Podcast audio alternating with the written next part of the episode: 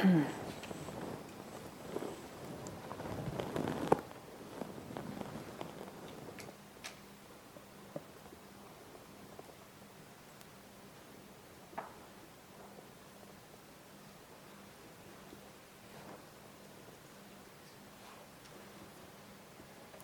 the last, uh, last short while, last three days of our retreat, we've had the opportunity to cultivate this calming and gathering and focusing and mindfulness practice. Uh, it's not, um, in some ways, the task has been simple but not particularly easy not necessarily that easy, although, uh, although the uh, encouragement to just be with how it is, to be with the breath and the body, is simple enough. But uh, as many of us have discovered, being with uh, the moods of the heart, the changing states of mind, can be very challenging so I've been really appreciating uh, everyone's efforts to stay with the retreat, especially uh, for those, for, for us, all of us probably, that, that have found that it's been challenging. Not quite how one would have thought it should go. It never quite goes how one thinks it should go. So, having to let go of what should be and aligning ourselves again and again to working with how it is. Takes a lot of patience, takes a lot of courage. I've also been appreciating the support that we have here from the really wonderful community connected with IMS in the background.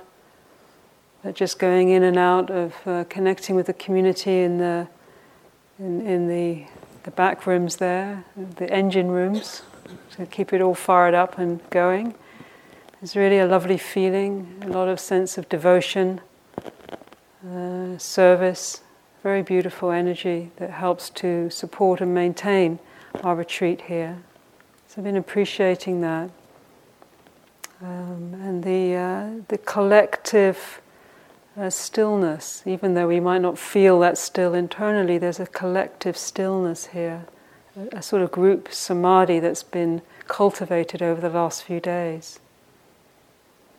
So, this practice of, of gathering is really one of the primary foundations of what the Buddha called samma samadhi, growing into a, an unshakable heart, a gathered heart a heart that ultimately, a mind that ultimately can taste its own peaceful nature, can know its own peaceful nature.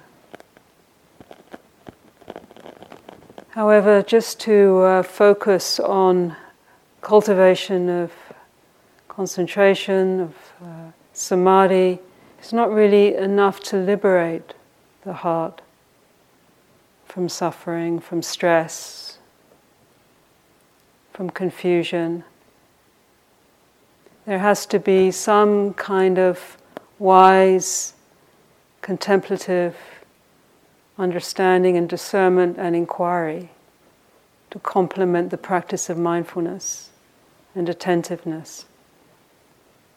There has to be some way of being able to reflect on our experience illuminate our experience with this faculty of, of wisdom.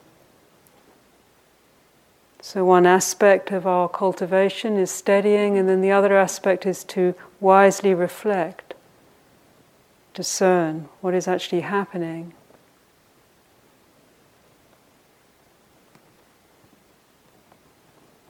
One of the, the um, reflections that our teacher Ajahn Chah uh, had about uh, Westerners when he first came to the West. He was uh, spent most of his life practicing in uh, Thailand, all of his life. Was a monk when he was 13 and very devoted, and then took to becoming a forest monk, wandered the forests of Burma, Thailand, Laos, Cambodia before there were so many fixed boundaries, and well, there were still thick forests, many, much of which is gone now.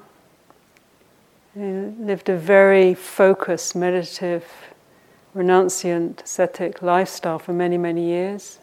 And towards the end of his life, he was invited back to the village where he had come from. And the local villagers offered him the, the, the local burial ground, the charnel ground, which everyone was afraid to go to because of the spirit. So they offered to Ajahn Chah to begin his monastery, which became the, the sort of mother monastery of uh, what later became over 100 monasteries under his guidance in Thailand and then eventually in the West, the first Western monastery being in the UK.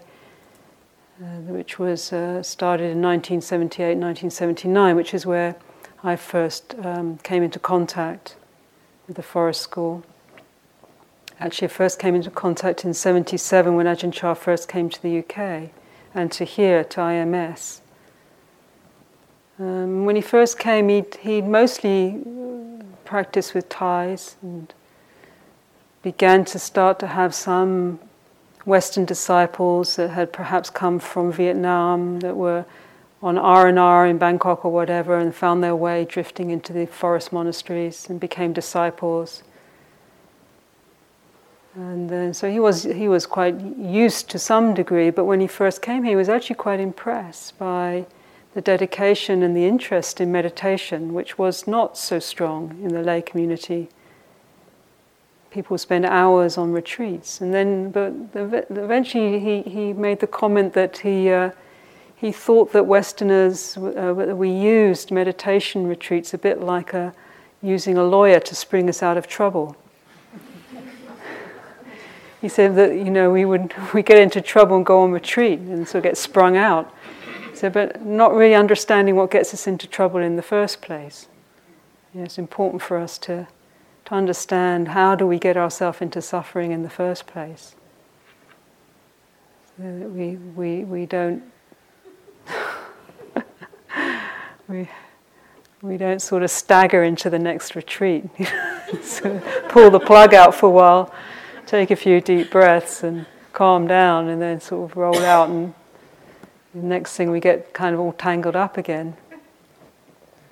So, without any wisdom or wise reflection or wise discernment, we, we don't really have a, a practice that integrates. If our practice is just dependent on calm and trying to uh, maintain some kind of controlled environment to keep us you know, undisturbed,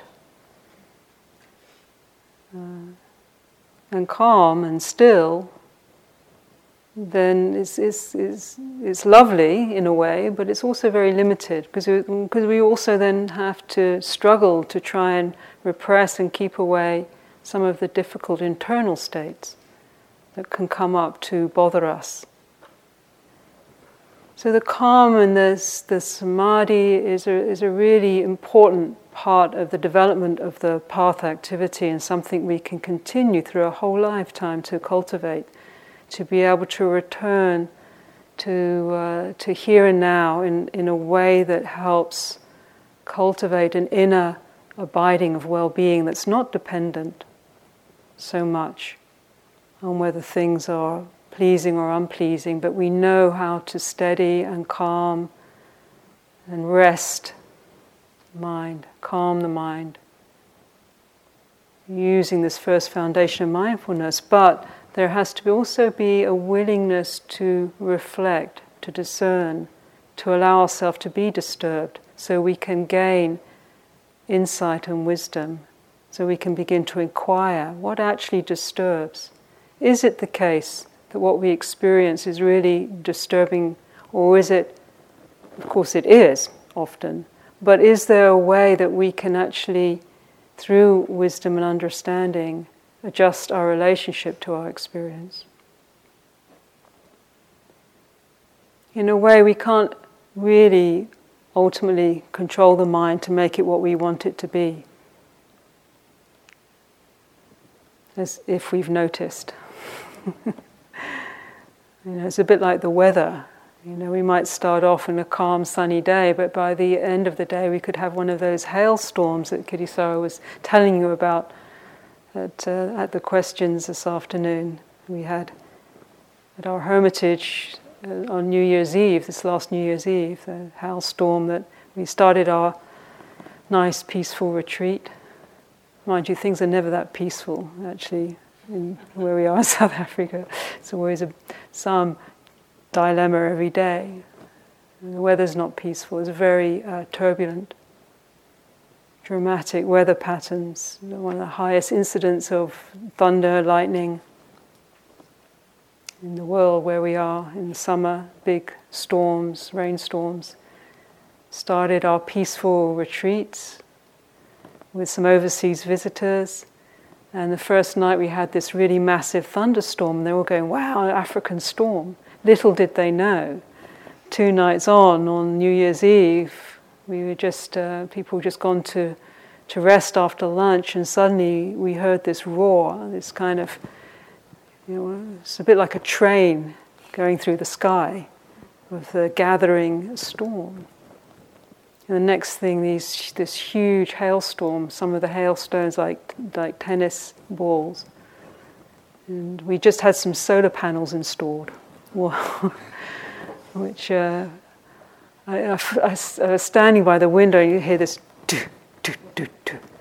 Do, do, do, do, do, do, do. you know, it's just like it's the noise is uh, these tin roofs are very intense, and I'm just looking at these solar panels going, and then it's like I have to let go. You know, so 17 broken windows, two solar panels broken, all the some of the tiles on the roof broken later. I see these our overseas visitors sort of crawl out of their huts. it's like so welcome to Africa. Getting our brooms sweeping up. So sometimes the mind is like that. You know, we start with a sunny day. and the morning was sunny; it was beautiful you know, and then by the evening we've had some massive hailstorm, and, and it becomes very personal to us, doesn't it? We, we, we take it very, very personally. You know, what's wrong with me that I'm experiencing this hailstorm? So, in a way, on the most subtle level, the problem really isn't the storms of the mind. The problem is this tendency, as the Buddha diagnosed, to go out and the mind, the heart, the citta, not really knowing its true, unbounded, peaceful, timeless, rooted, unshakable nature, formless nature. Because we don't really recognize there's a tendency to go out and identify, mind to identify with the shifting, changing circumstances, conditionings, appearances of what appears within the mind tendency to take that to be a sense of me, of who I am. And then we struggle. There's a struggle. So, in this practice of steadying, it begins to allow enough strength of mindfulness to begin to able to reflect and to discern what is actually happening here, what is actually appearing to obstruct our ability to be rooted in this fundamental peaceful nature. Here and now. As the Buddha said, here and now. There's always this vimutti sarasa Dhamma. There's always, within every circumstance, every situation, every moment, there's already freedom, there's already peace, already timelessness. We don't notice, we don't recognize. But as we've noticed, as we start to gather the mind, as the, the mind settles and uh, um, becomes more calmed as it as it settles on the experience of the body, the breath. As there's some more strength of gatheredness and awareness, it begins to illuminate. We can illuminate that which obstructs our ability to be peaceful, to know peace. We begin to illuminate that which is not peaceful, that which is turbulent, moving, confusing. So it's important to get to know what moves through the heart, particularly when it is tinged with the experience of struggle and suffering. So the, the Buddha gave a very helpful teaching for, for us to be able to recognize particular streams of energy which are very common for all of us. Sometimes we take what our experiences as so personal. No one can understand what I'm experiencing. It feels very, very unique and personal. And in some ways, yes, that's true. But if we boiled it all down, we would find very similar, common experiences, energy, So, one way that uh, the Buddha helped to, us to recognize so we can illuminate what's going on is through pointing to what is called the five great hindrances that which hinders, that which obstructs the fundamental brightness and clarity of the heart, which tangles us up and confuses us and, and leads the mind to ever keep running out in, in a state of reactivity, looking for peace out there, looking for some stability, some certainty in, in what is always changing and moving and uncertain. So as we start to have some focus, as we start to mind starts to gather, as there's some mindfulness, we can begin to actually recognize these hindrances as they arise. The first one being what's called kama tanha, which means the thirst, the thirsting for some kind of experience of the senses. It's connected with desire. It's connected with this agitation within the mind that's seeking, that's looking, that's, that's f- trying to find some completion in, in, uh, in, in our thinking or in our sensory experience or in our memories or in the next thing. It's not, it gets a little limited in a retreat center where that energy can go. You know, in, in our regular life, it goes all over the place. we don't see it because we're busy being driven by that energy of, of, of desire as it looks to find an object to absorb into a new something, you know, another place, another situation. Shift the channels. Keeps us always on the surface, keeps us agitated. Here, you know, we can read the notice board, and there's people glued to the ten times, you know, but there's only so much you can, uh, so much juice you can get out of doing that before it gets pretty jaded or the, the Marmite, or you don't have Marmite here. It's very tragic for Americans, who don't have Marmite, but you can read the, uh, the, the condiment bottles of what's in them, and what's in the food, you know, and that, that's about it really. You know, there's not a lot to absorb into. So we really get to meet this energy very strongly on a meditation retreat. Uh, it's like uh, another way that the Buddha made an analogy this kama tanha, this, this desire, and it's a bit like a fever. You know, it's, it keeps us agitated. Sort of an irritation almost.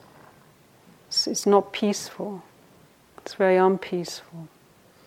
So when we identify, when we think that's what we are, we literally become what we desire. We, we start to become shaped by that energy. The sense of self, the sense of who we are, is shaped by that.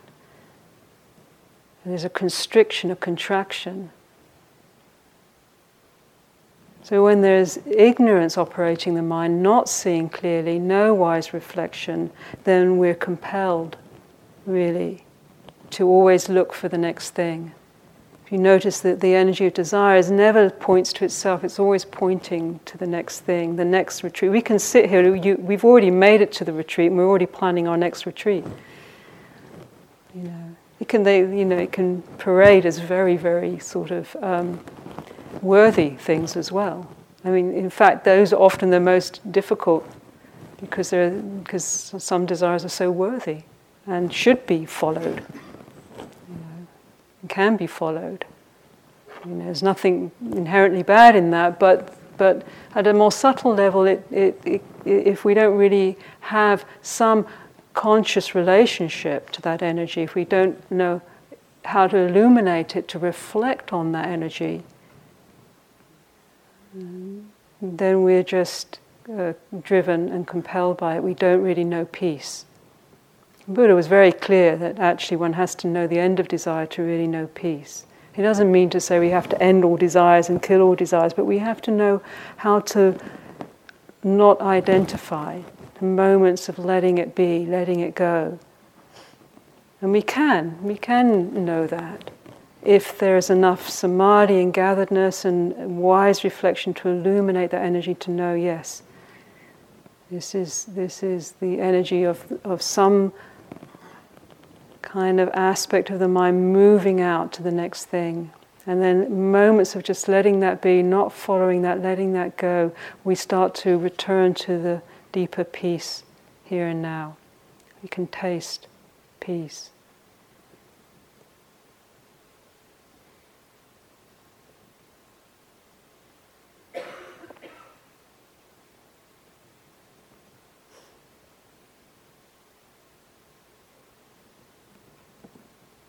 The whole world runs on desire, doesn't it? Just keeps everything going. Recently, um, a few weeks ago, just before we left South Africa, I had some kind of violent sickness. It was a 24 hour uh, gastric virus. And what was so interesting, it was horrible actually, it was really, really a workout. But what was so interesting is I had no energy to desire anything. I couldn't care less about any. I mean, I all the, I had all these problems to work out, all these stressful things to get seen to before we left. And then all this worry about what was to come, things like IMS, to, to, to, to, do the retreat. But, it, but, you know, during this sickness, I, I just didn't have any energy, I couldn't be bothered. And it was really, really peaceful. It was interesting, it was very peaceful. And I started to think there was this Zen, there's this Zen teaching about acting, you should act like a dead man. You know, I always thought that was a bit morbid and a bit sort of, you know, not the sort of thing you could teach on a Buddhist retreat, you know. But, but actually, there's a certain truth in it, you know, uh, to some degree. that uh, you know to actually to to contemplate. It is about in, a, in when we start to let go of desire it can feel like a death. It's like who am i now? If i'm not bound up with that energy becoming someone i don't know who i am anymore. It can feel like uh, you know, we can't we can feel displaced. We so it's, this is it's not you know it's, it's not saying this to, it's not a value judgment on this energy, it's just simply the reflective, the wise, contemplative insight, investigation, and inquiry is about really illuminating this energy so we can contemplate it and get to understand and see its nature. And with mindfulness, there's some choice. You know, with no mindfulness, there's no choice. We just get swept along. Mindfulness allows for some discernment. Do we follow this or not? You know, sometimes we do, sometimes we don't. In the meditation, we're looking, we're investigating more subtly. What is it like to not follow? To withstand the force and the pressure the desire, so that as one of our Chinese master, Master Hua, one of our teachers would say, rather than being turned by the state, we watch the state turn. So rather than being shaped and moved by whatever's arising in the mind and then becoming that and then struggling, we withstand the samadhi, the inquiry, the wise reflection is able to withstand the state, the powerful impingement upon the mind and the heart and the body. And then we watch it pass. It passes. It changes. And the world's still there, and we're still there, and we're still breathing. And guess what? Everything's okay. So then, if that's not enough, the, the, the second great stream of obstruction or hindrance or difficulty is the direct opposite. When we're not, well, it's kind of related actually, but it appears as what's called aversion or ill will or resistance. We don't really, it actually, they, work, they work very closely together. We don't really want what's here, we want something over there. We don't want the pain in the knee and the unpleasant feelings. We want to be peaceful. So, right there, there's aversion and desire operating. So, often our consciousness is so much tinged with this uh, sense of aversion. I didn't even know I had aversion. I was so averse. it was just me, you know, for years and years. I was like, well, graduate, so, oh, yes, that's aversion. You know, it's just me. You know, just this sense of resistance. Oh, the aversion often was directed towards the self. You know, sometimes it's directed outwardly, but I had a lot that was also directed and undermining my own sense of well being. Mm. So this is quite, this is, it's very, it's the moments when we can see, illuminate that kind of energy, it's just resistance. We're not fully committed to being here. There's something that holds back. It can be very subtle. Or it can be more, it can be very fierce, just plain hatred. Really separating out and not wanting contact. Or it can be irritation negativity. And in and of itself, you know, as, uh, as Ajahn Chah would say, these, you know, these are dharmas, they're nature, they're things that we contemplate. They're not, it's not bad or good in a way. You know, of course, it's not great, but, you know, on some level, it just is what it is. It's the, the, the problem is that when there's ignorance in the mind, we don't actually understand what's happening, and then we're under the sway of that energy. And of course, it's even more problematic when we start acting out of that energy. creates a lot of distress and suffering and complexity and violence within the world. It's not a personal failing if we experience aversion, it's actually common for all of us. It's not something wrong or bad about us, but it's just when it arises, we have an opportunity, as Ajahn Chah said, if there's no desire and aversion, there's no practice. There's nothing to practice.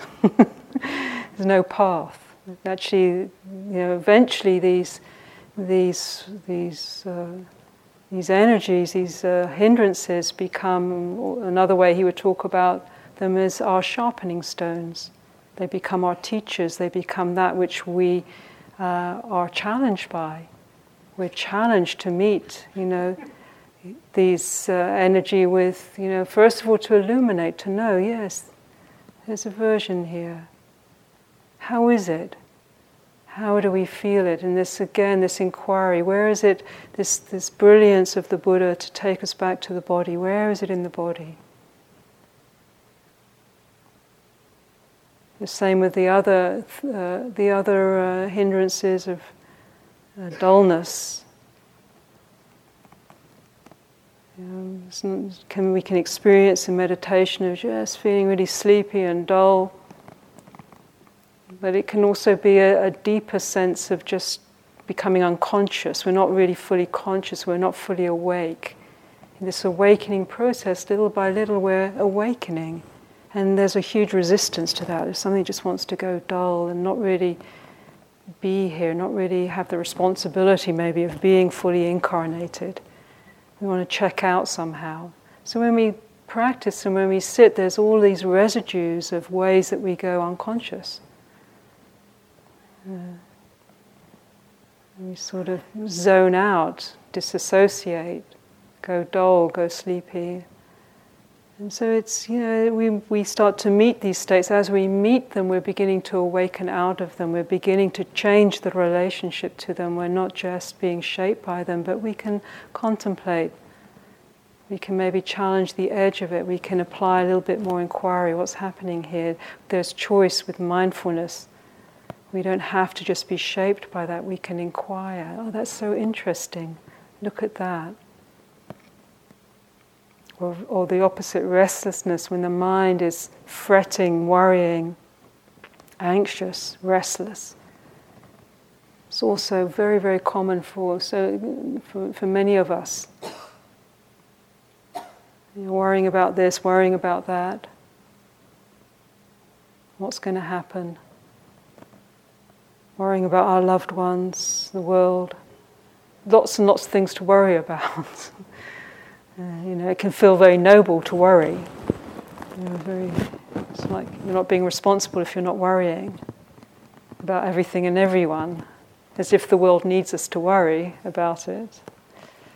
You know, I mean, wise discernment, careful discernment is one thing, but this chronic worry and restlessness and agitation is, is something that robs us of our innate well being. So, all of these, these hindrances we can begin to reflect on and realize we can consciously start to work with them, recognizing that they, as they appear, they give us an opportunity to, to meet them with uh, that which begins to know desire, aversion, dullness, restlessness isn't averse or dull, restless. There's, some, there's another dimension, this dimension of awareness, that which can know, that isn't shaped and reactive that can reflect, wisely reflect and contemplate and understand and see into the nature of these different uh, visitors that come, to guests that come. In the um,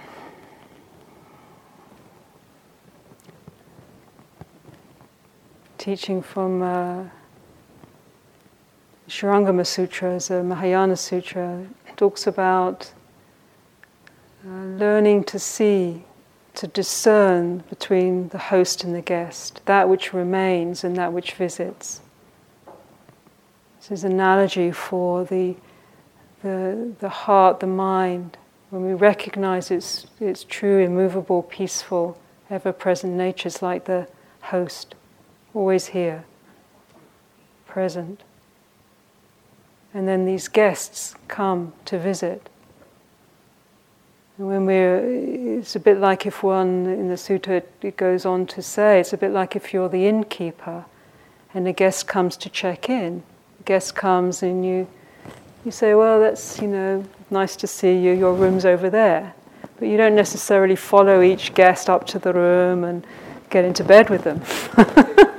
you just point the way, you know, there it is. And in the same way, you know, in our practice, we're being the host. This is the, this we're putting ourselves, uh, as one of our monastic teachers would say, we're putting ourselves in the position of the Buddha, the Buddho, the awareness, being the host, being present for the guests, the, the, all sorts of weird and wonderful guests. We don't have to beat every guest up because we don't like them or you know get hijacked by every guest we can just say yes you know weird and wonderful guest. Avers- aversion and desire and dullness and restlessness come to visit. Coloring the mind when we don't really aren't really aware and, and have that mindfulness and that discernment then the mind gets colored the Buddha said it's a bit like a, a bowl of water. You know, when there's desire, it's like a color that just completely colors the whole mind. Or if there's aversion, it's a bit like the water's bubbling and away, we can't really see our reflection clearly. Or if there's dullness, it's a bit like it's got a lot of sediment and mud in it, we can't see clearly. Or restlessness is a bit like a wind that's constantly blowing across the water churning up the mind. We can't see clearly. We lose touch with the original brightness, the original peace here and now. That's just how it is. We do lose touch, but we can always, in every moment, so Ajahn Chah said, every moment of practice, of remembering that it's okay to be with how it is. Already we're back with the path. We're wisely reflecting, investigating, steadying,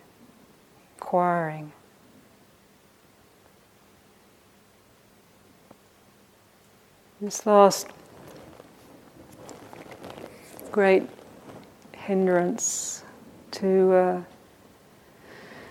to become aware of, just so that when we're practicing, we're aware of these guests. We get to know them. We get to know the territory.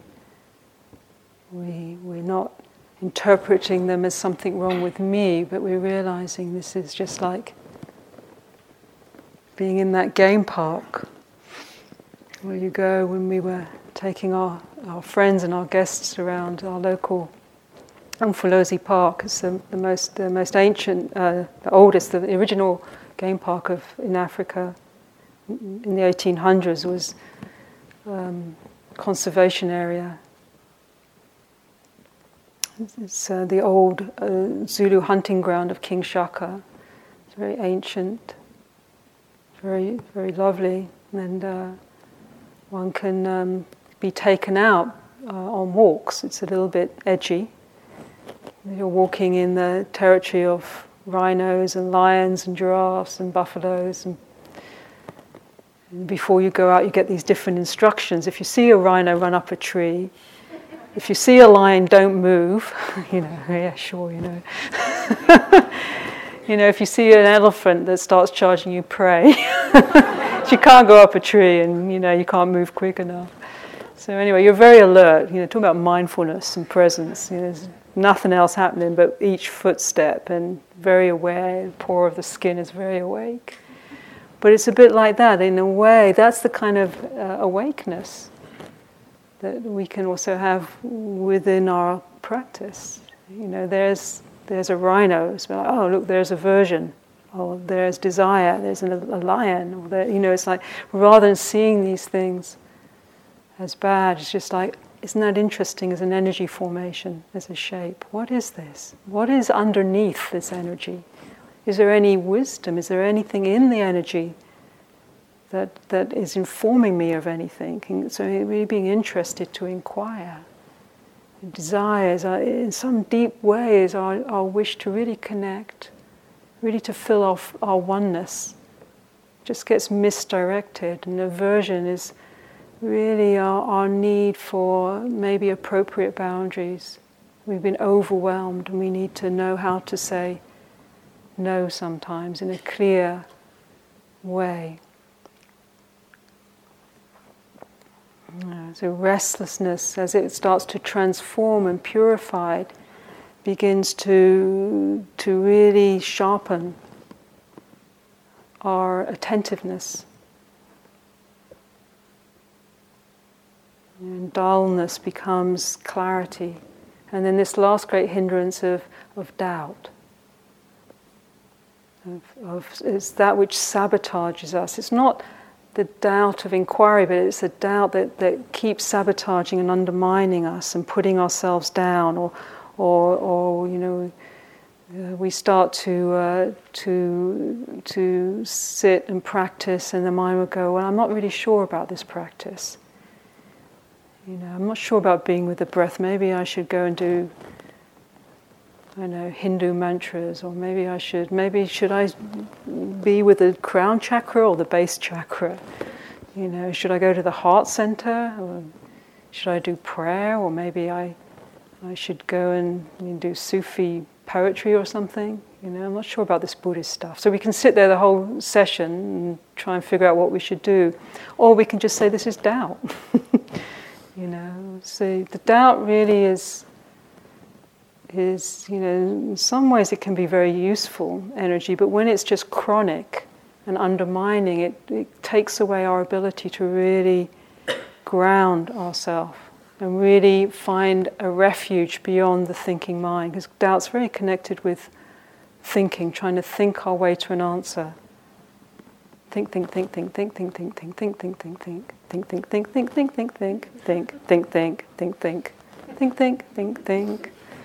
If I think enough, I'll get to that, know what I'm best supposed to be doing. you know.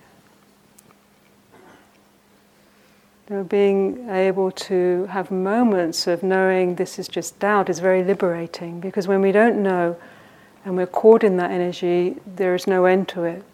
It just keeps us going. If I get the right answer, that would be it. But if you re- realize there's never a right answer, you know, it's always shifting and changing. You know, even if the Buddha came and said, This is the right answer and you should be doing this, we go, Yeah, that's great. Now, finally, the Master's told me. And then a few minutes we might later, I think, Was that really the Buddha? was, that, was that really the right answer? I remember once, you know, I had such a desire to have a Master tell me the right answer. It went on for years.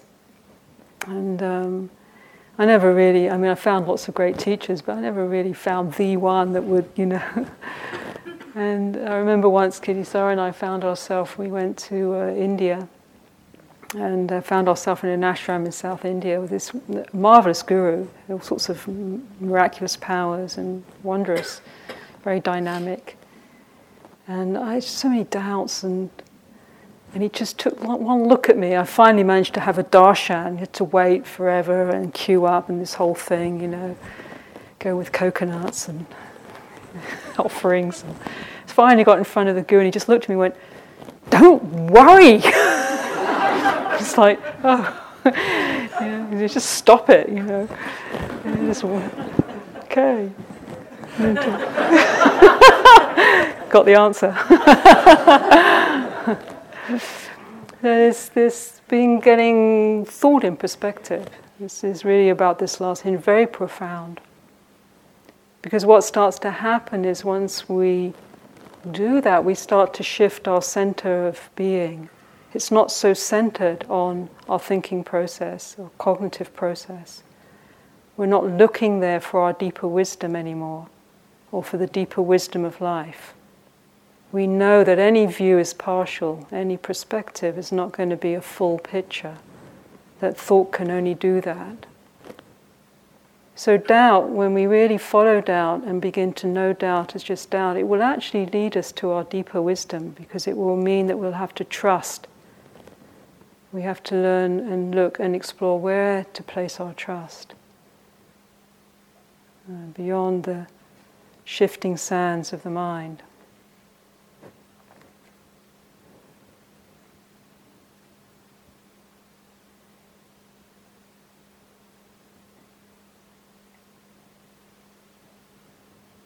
So, getting to know, we have an opportunity in our retreat to get to begin to know some of these shapes and forms uh, of the hindrances.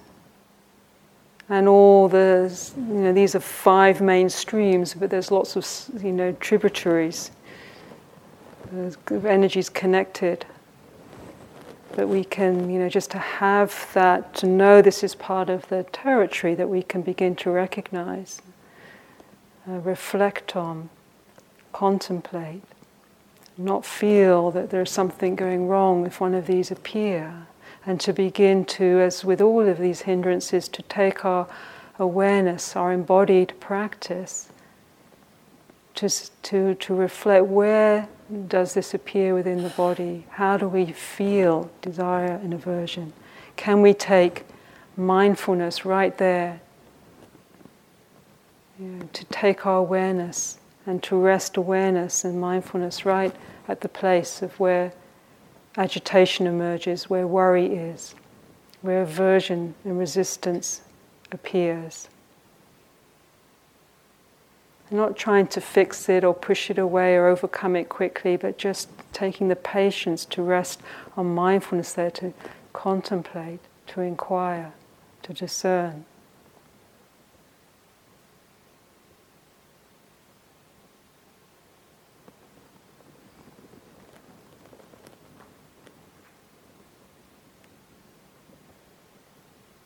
So Ajahn Chah would say all of this uh, difficult practice, this challenging practice, it might not seem like much. We sit here, our moments, developing moments of mindfulness, moments of being with the breath.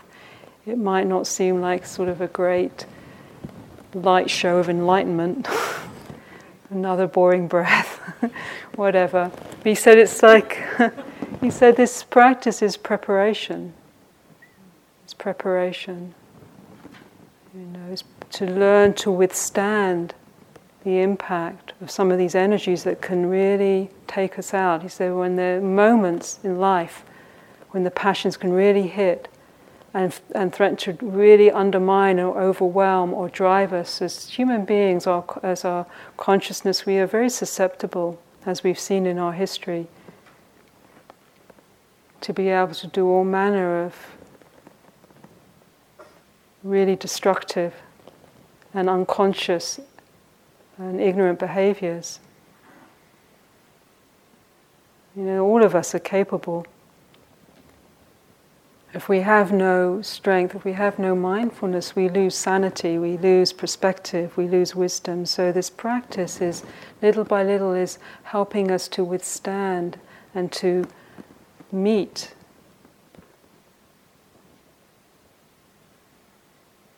the various forms of these hindrances as they arise so we can contemplate them and transform them, learn from them, gather strength in relationship to them, increase our wisdom and our skill.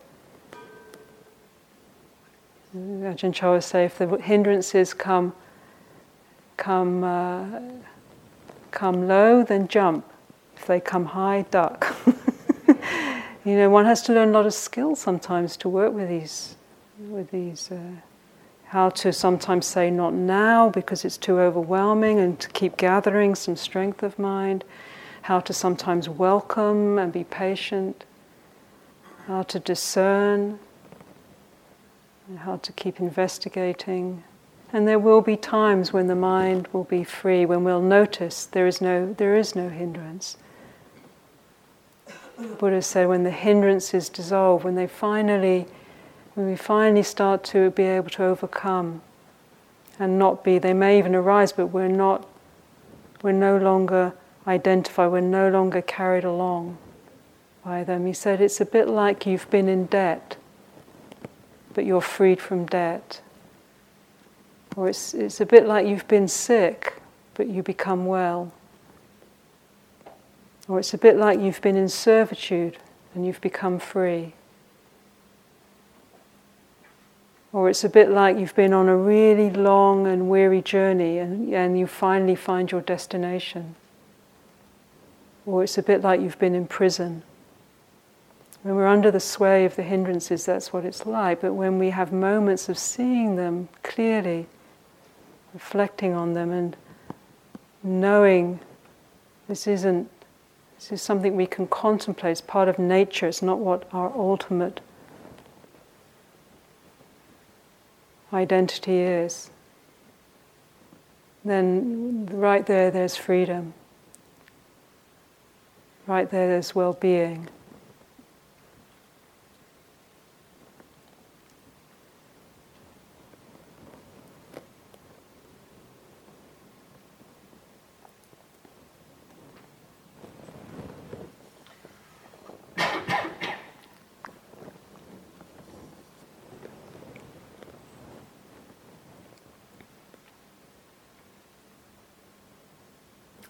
So, taking uh, courage with our practice, we have this opportunity in this uh, wonderful environment of IMS, this incredible support that's here, uh, this Sangha together, knowing that we share this, uh, these challenges together.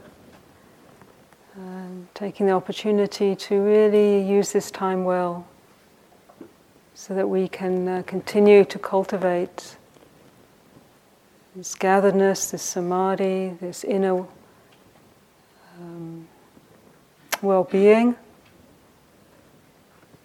these moments of mindfulness, in order to be able to reflect wisely, to liberate the heart from its false assumptions. in order to taste and to know directly that the heart is already peaceful, it's already free, it's already timeless, already immovable, here and now.